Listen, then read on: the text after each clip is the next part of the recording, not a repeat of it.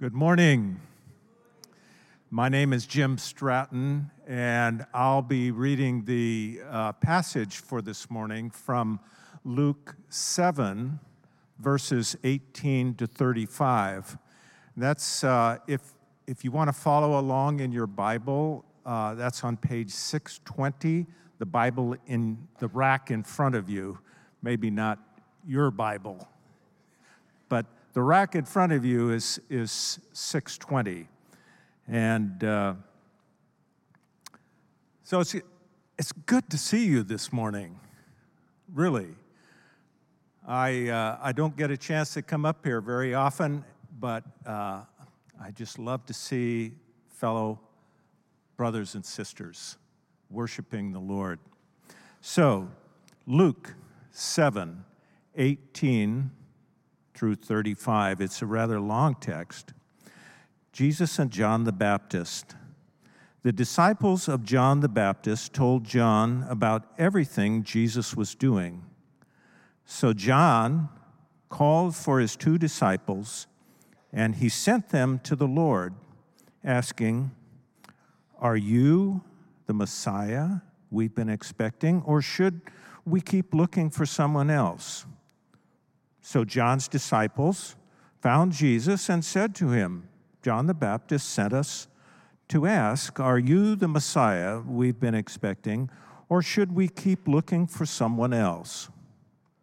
Now, at that very time, Jesus cured many people from their diseases, illnesses, and evil spirits, and he restored sight to many who were blind. Then he told John's disciples, Go back and tell John, and tell him what you have seen and heard. The blind see, the lame walk, those with leprosy are cured, and the dead hear, the dead, the deaf hear, excuse me, and the dead are raised to life. And the good news is being preached to the poor. And he added, God blesses those who do not fall away because of me. Now, after John's disciples left, Jesus began talking about him to the crowds. What kind of man did you go into the wilderness to see? Was he a weak reed, swayed by every breath of wind? Or were you expecting to see a man dressed in expensive clothes? No people who wear beautiful clothes and live in luxury are found. no. People who wear beautiful clothes and live in luxury are found in palaces. Were you looking for a prophet? Yes, and he is more than a prophet. John is the man to whom the scriptures refer when they say, Look, I am sending my messenger ahead of you, and he will prepare your way before you. I tell you, all who have ever lived, none is greater than John. Yet even the least person in the kingdom of God is greater than he is. And when they heard this, all the people, even the tax collectors, agreed that God's ways way was right for they had been baptized by John. But the Pharisees and experts in religious law rejected John's plan for them, God's plan for them, for they had refused John's baptism. To what can I compare the people of this generation? Jesus asked. How can I describe them? They are the children, they are like children playing uh, in the public square and they complained to their friends. We played wedding songs and you didn't dance. So we played funeral songs and you didn't weep. For John the Baptist didn't spend his time eating bread or drinking wine, and you say he's possessed by a demon. And the Son of Man, on the other hand, feasts and drinks, and you say he's a glutton and a drunkard and a friend of tax collectors and sinners. But wisdom is shown to be right by the lives of those who follow it. This is God's word. Amen. Thank you, Jim. Well done. That's a long one, so we brought in the heavy hitters on that one. So thank you, Jim Stratton. Appreciate that, the voice of many things at Calvary over the years. uh, uh, with this passage today, I think, what do you expect of Jesus? What are your expectations of him? And what do you think his expectations are of you? A couple questions we might ponder, we might have, uh, we might have in those dark moments in the middle of the night, even of thinking, what do we expect of Jesus? Who is this man? And I want to tell you today, as we look through this pretty unique and somewhat difficult passage, that Jesus is beyond your expectations. He's beyond the expectations of the people of Israel, of the Pharisees, the religious leaders he was even beyond the expectations of John the Baptist. So let's, uh, let's talk about this then a little bit more. Let's talk about John the Baptist, even. John the Baptist is often present uh, during the Christmas story in our, in our teachings. And of course, I love that. Uh, we, we love Christmas around here. I love Christmas, and I'm getting excited that it's coming soon. So hopefully, you are too.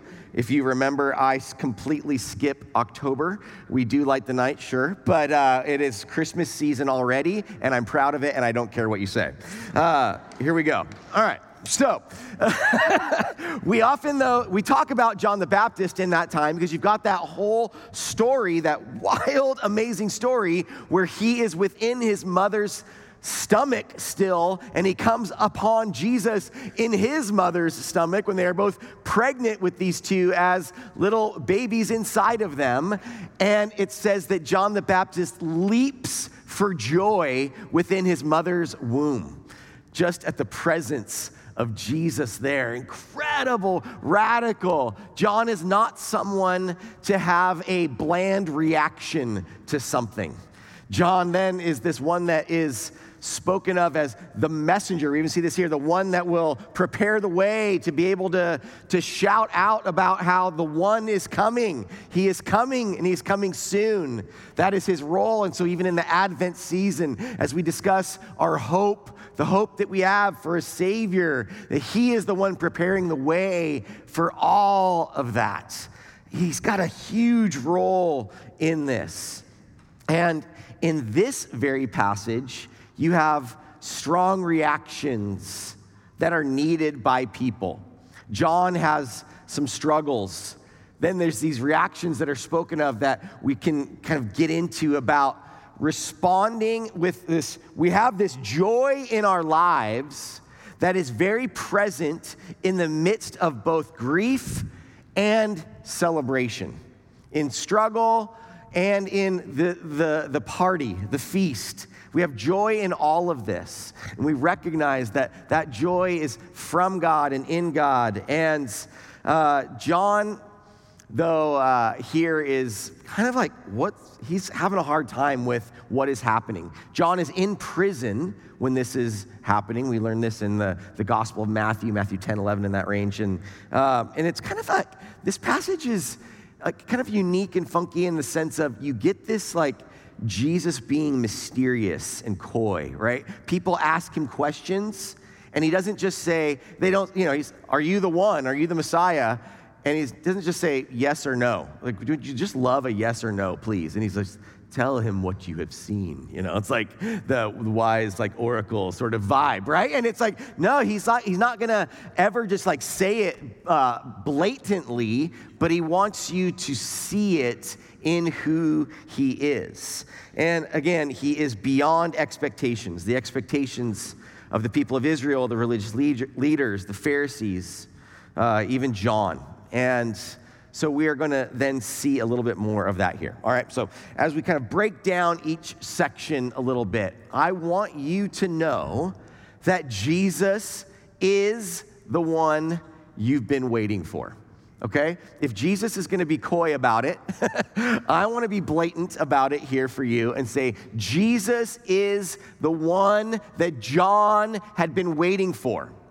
And Jesus is the one that you have been waiting for.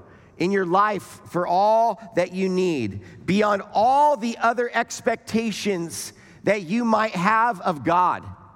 You've placed expectations upon God of what you think He is supposed to provide for you, what you think He's supposed to do for you. The way and the timeline that he is supposed to do that in, we all place these kind of expectations of God that often lead us to disappointment with God or anger with God. And I want to tell you in the midst of that moment that Jesus is the one you've been waiting for to be with you presently in the here and now, and for you to be with Him eternally. He's the one you've been waiting for for all of that. That is who He is. And we have John, who's in this moment seemingly of, of struggle, of doubt, of just needing something more. And he sends these guys to ask, Are you the Messiah? It says here in our NLT version. Are you the Messiah? So you think, okay, well, they're, they're wanting a Messiah. What, what in the world is a Messiah or the Messiah, especially?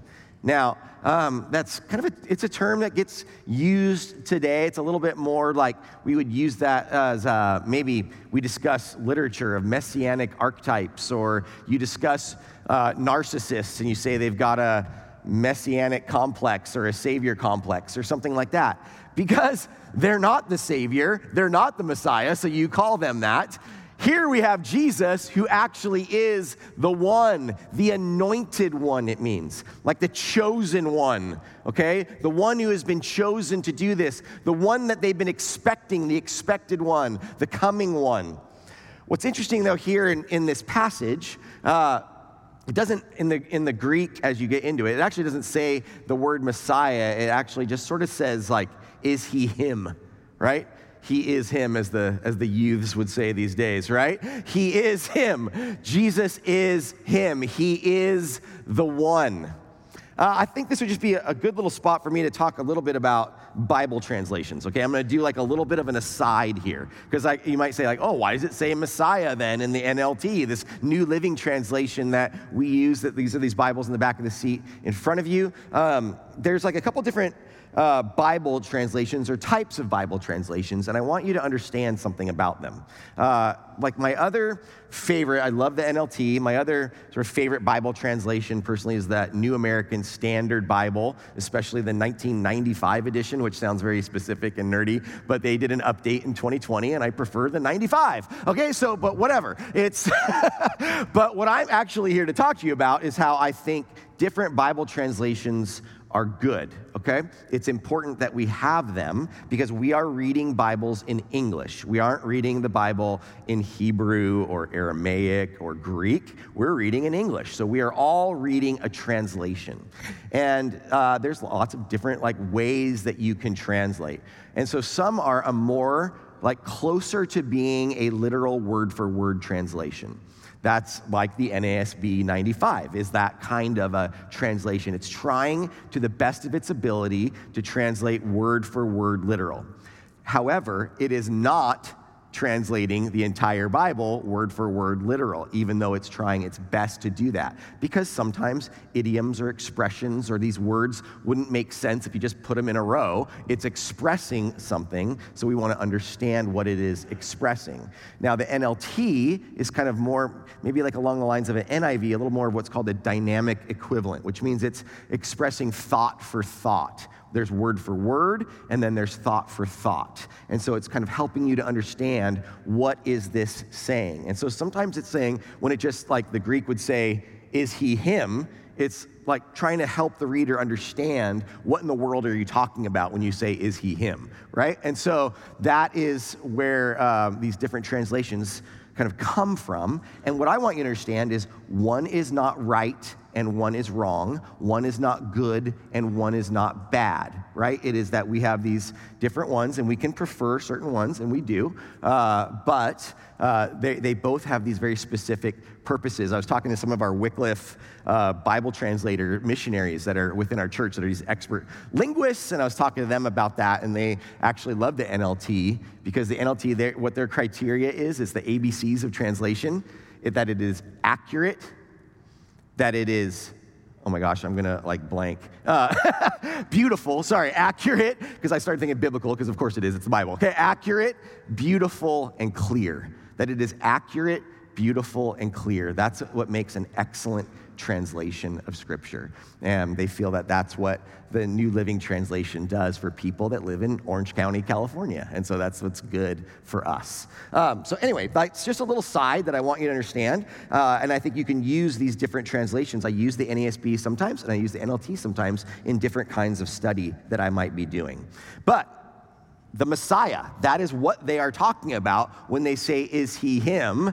Is he the coming one? Is he the one that we've been expecting for all this time? Because they've been longing for and waiting for the Messiah, the Savior, the deliverer, the one that will come to change everything. And so you think, okay, what were the people expecting?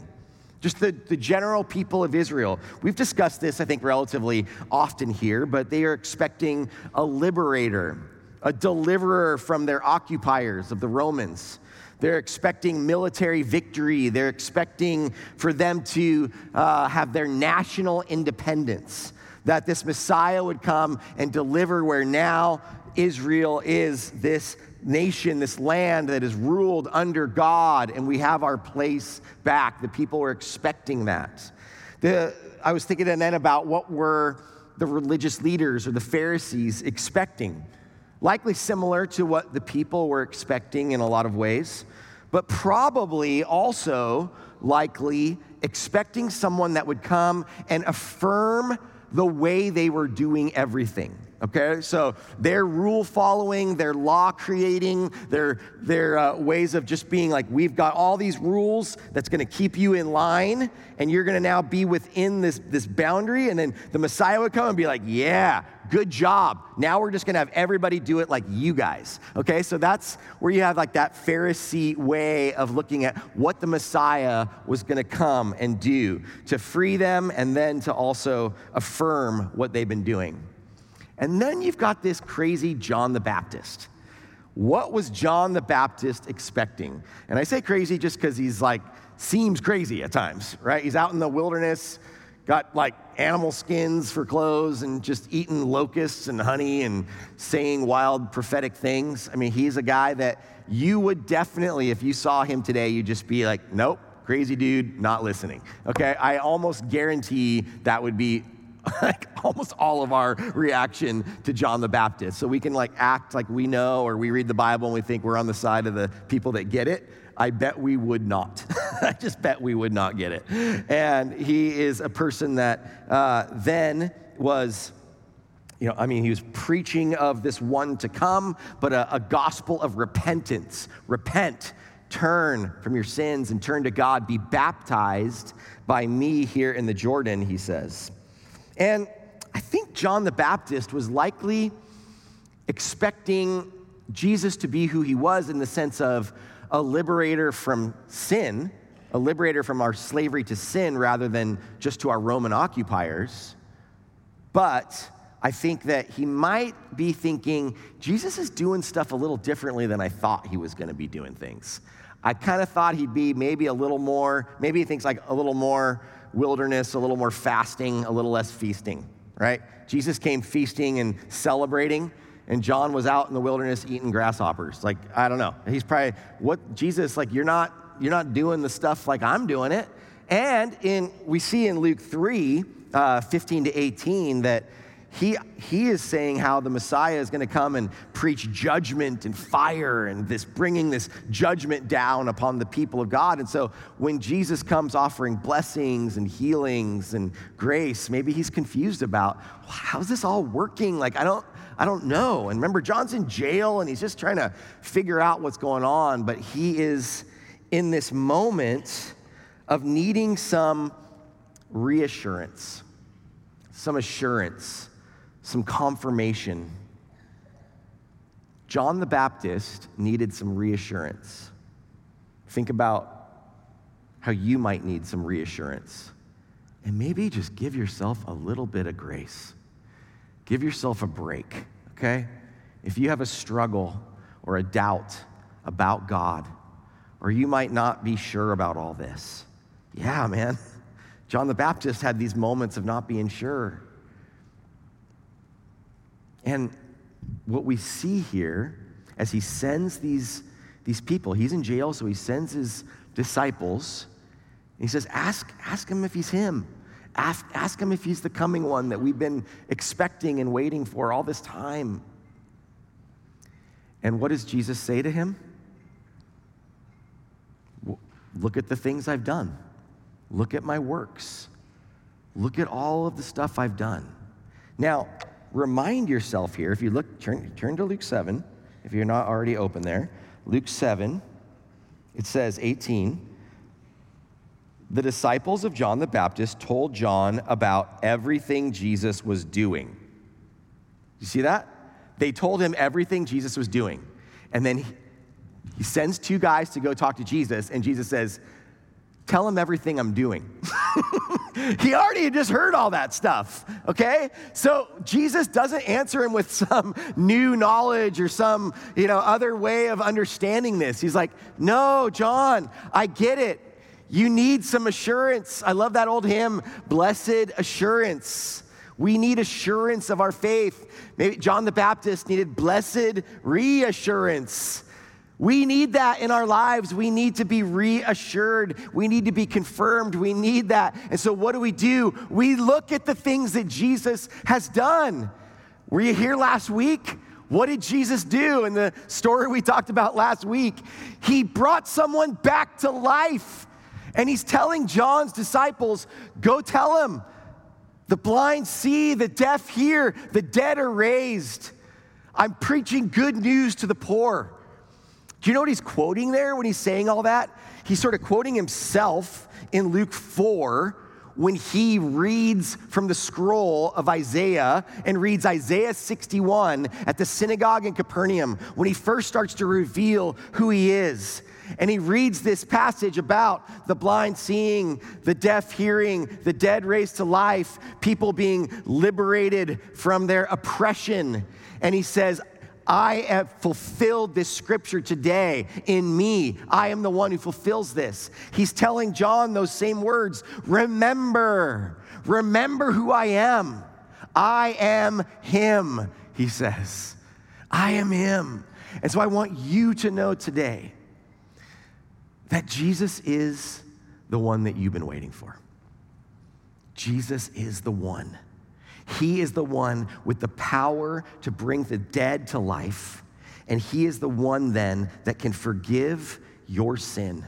The, thing that, the, the things that you have done, each and every one of you, that you have done to separate you from God.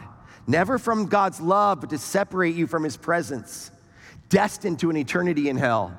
And he now has come and shown that he is the one that you are waiting for. That when he offers forgiveness, grace, and salvation, it works. It's real and it has power because of who he is. You might doubt that sometimes. You might doubt that a lot of the times. John the Baptist doubted that for a time, and Jesus reassures him. I pray that we'd be reassured and I pray that we'd give ourselves a little grace in the midst of our own struggle. And so, this, this story, though, radical, awesome, that Jesus is, is showing all of this about himself. And really, like when you look at it deeply, it sounds like he's not answering the question, but when you really look at it, he's answering the question in, in a bold way, a bold proclamation of who he is, of all of these messianic Old Testament prophecies coming true with the things he's done. But he's like, so what about what I say? Look at what I've done. Look at my deeds. Look at the works I have done, and believe and be reassured. But we have in the midst of this time, you've got all these people rejecting Jesus. You've got people rejecting John, even though they come in very different ways. One comes fasting and one comes feasting, right? They both, Jesus does a little fasting too, we know that. But like, it's like in that sense of this desert guy that's like kind of wild, and then Jesus coming and being with the people and blessing and healing, and they both come in these very different ways, but being rejected by different people all the same. Both John and Jesus rejected. Jesus says this thing in verse 23 when he's telling John's guys, uh, to go back and tell them what you've seen. And then he says at the end there, God blesses those who do not fall away because of me. This fall away is, uh, this Greek is like to be, to be ensnared, to be tripped up, to be tripped up. Okay, so don't get tripped up because of me, he says, Jesus. The words I say, you've got all sorts of people getting like freaking out. You know, this stuff, Jesus is saying wild things about himself He's saying things like, eat my body and, you know, drink my blood and stuff like that. And you're like, whoa, okay, that, this is some crazy stuff that he's saying and that he's proclaiming to be. Don't get tripped up. Don't get ensnared in all that. Don't get ensnared that or tripped up, John, because I might come and I'll, I'll eat and drink with these tax collectors and sinners. Don't let that mess you up, okay? Don't let that mess you up. Pharisees are getting messed up by different parts, they're getting tripped up by different parts of Jesus' message. All sorts of people are. And I think part of that is through something I might even just call ideological entrenchment, okay? Entrenchment that you are so focused on the things that you already think and believe that you're not willing to have your mind changed by anyone, even God that you're so locked in that this is how God must be. And like the Pharisees, this is how the Messiah will be. And we've figured this out, and I've got this nailed, and he's gonna come and agree with me. And if he doesn't, that doesn't mean I'm wrong, that means he's wrong, right? That's that ideological entrenchment. Like, do you think about the way God works?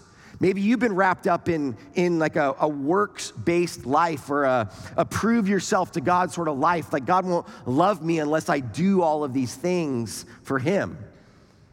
And then He comes with offering grace, and you think, nah, that can't be it. It's got to be more to it. Now, interestingly, there is more to it. It's not just we're offered grace, it's we are offered grace freely. And then out of that, we are saved but then after that, we're called to do all sorts of things for Him. We're commanded to do all sorts of works. Doesn't save us, but that's a life lived in obedience to a God who loves us and saves us. So I just, what I want for you to recognize is do I even hear things from the Bible, like when Jesus says, love is the most important thing? Loving God and loving your neighbor is the most important commandment. That is the absolute most important thing. And then we'll read in more like faith, hope, love. And the greatest of these is love. Out of these already three most important things, love is the most important thing. You think, I don't know, man, like, isn't it like obedience or something or holiness? I would say to you, love is how we live out obedience and holiness. That is how we do that. And so if that's if you kind of bump on that or think that sounds soft or something, like read your Bible. Read your Bible and don't reject it. Read your Bible and submit to it. And say, I will live my life according to this word of God. And I will I'll do what you say, Lord. I'll do what you say. Don't reject it because it seems different than what you think it's supposed to say. And then this last part that we'll look at here it's like an interesting, unique little part. And I want to uh, say this point and then we'll read it that Jesus calls us to weep and to celebrate, to fast and to feast. Let's reread those last uh, few verses there, 31 to 35. It says, to what, this is Jesus speaking, okay? To what can I compare the people of this generation? How can I describe them? They're like children playing a game in the public square. They complain to their friends. We played wedding songs and you didn't dance. So we played funeral songs and you didn't weep. Let me pause there for a second and talk about how kids were probably weird, I guess, back then. I don't know. That's like, that's like a, what kids would say this. Um, but we've got here this thing like, hey, look, we're playing a celebration But you, you don't do anything. You just sit there. You didn't dance. So we played a funeral song, but you still just sat there. You didn't weep. You got to respond. You have to respond to a holy God. You have to respond to a God that is calling you to follow Him and to celebrate Him, but also to weep at the appropriate times. To weep. Let me continue. For John the Baptist, this Jesus' words, for John the Baptist didn't spend his time eating bread or drinking wine. And you say he's possessed by a demon, right? He's a crazy person. The Son of Man, on the other hand, feasts and drinks. And you say he's a glutton and a drunkard and a friend of tax collectors and other sinners. But wisdom is shown to be right by the lives of those who follow it. There's a lot going on here, a whole lot going on here. But I want you to see that John the Baptist is a good guy and Jesus is a good guy, okay? They're both good guys in the story. They're people worth following and emulating. And John the Baptist, he came fasting and he came weeping. And Jesus, it says here, these are Jesus' words here, he came celebrating and feasting. And the answer is yes. We need to respond and react to Jesus with all of this. With all of this. He's like, You call John crazy? You call me a sinner, a drunkard, and a glutton? He's like, I, we, re, we rejoice with those who rejoice, we weep with those who weep. We are struck with the awesomeness of God. We're struck with our sin. And we're struck with how incredible it is that the God of the universe would come and live a life as a person and sacrifice his very life for us, suffering, pain. And yeah, that causes us to be overwhelmed and to weep with that. We're moved by his power and his compassion, like we were last week as we see him care for this widow who's lost her only son. And we're moved. We weep with those people in that story. We weep with people in these stories today. We often weep. But we're also called to celebrate. I mean, I love this passage, man. Eat the fat, drink the sweet. Share with those who have nothing prepared. Do not be grieved, for the joy of the Lord is your strength. Nehemiah 8:10. Obviously, one of my favorite verses in the Bible. There's a whole book about it by, by me. but um, it's this, this celebration. We don't just sit in our, in our sorrow, we celebrate what he's done. And so we're going to approach now the communion table. And I want us to think about the communion table with this in mind, okay, with this passage in mind. That the communion table here calls us both to weep and to rejoice, right? We weep because of what Jesus has done and what he went through. There's, there's sacred, there's, there's like a, a very purposeful and intentional sense of sorrow in that, that our God had to go through that for us. But we recognize this is a, this is a banqueting table. This is a feast table that we come to, and we come to celebrate that we have victory because of what he has done. That we have a conquering hero who destroyed death on the cross. He didn't he wasn't beaten on the cross. He had a plan all along. He knew what he was doing. The cross isn't a moment of defeat. The cross is a moment of victory, and the resurrection is the culmination of that victory that we celebrate as we come to the communion table. We, we it is a beautiful beautiful moment. And we think of it as this like this feast table of, of our God, this banqueting table of the, of the eternal kingdom that we have forever. In Luke 14, there's a, Jesus tells this parable of this, of this banquet, inviting people to this banquet. And the thing that, that he stresses in this parable is that he calls everyone to this banqueting table. He calls the billionaires and the beggars. He calls the goody good kids and the kids on the naughty list. He calls the well dressed and the ragamuffins. He calls the strong and the sick. All are called to his table. And so, what we do is we simply respond in faith to what he has done. And so, we consider the communion table, the table that has the bread and the cup. The bread that represents the body of Christ given for you. This bread is what we feast upon. Bread, Psalm 104, I believe it is, it says, God has given wine to gladden the hearts of men and bread to make them strong. And I think I take that all the way then to this feast of the communion table, that we have the cup that is the wine. And the wine should not just make us sad, it should make us celebrate. It gladdens the hearts of men. And we recognize, though, the sacrifice that was made.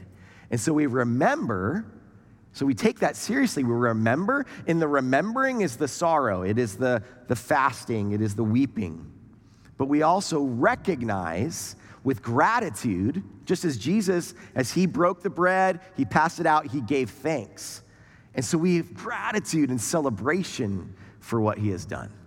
And so today, as we respond by taking communion, I want you to remember, but I also want your hearts to be filled with gratitude and celebration, to rejoice in what he has done. And so, as the worship team will come and to lead us in song over the course of this next song, I'd love for you just to, to reflect, both in that sense of weeping, but also rejoicing, celebrating what God has done for you. So, in the course of this song, I encourage you to come up to the different tables and stations throughout the room and to take the elements and then just bring them back to your seat with you, and then wait until this song's over, and then I will lead us as we take together. Okay? Let me pray for us now. Heavenly Father, I pray, Lord Jesus, that we would dance a wedding song and that we would sing a funeral song. May this moment be both. May this moment be weeping as well as rejoicing, Lord, as we feast together here at the table. Thank you for your body given for us, your blood shed for us, and thank you for the great victory you won as our conquering hero. In Jesus' name, amen. Come and grab the elements.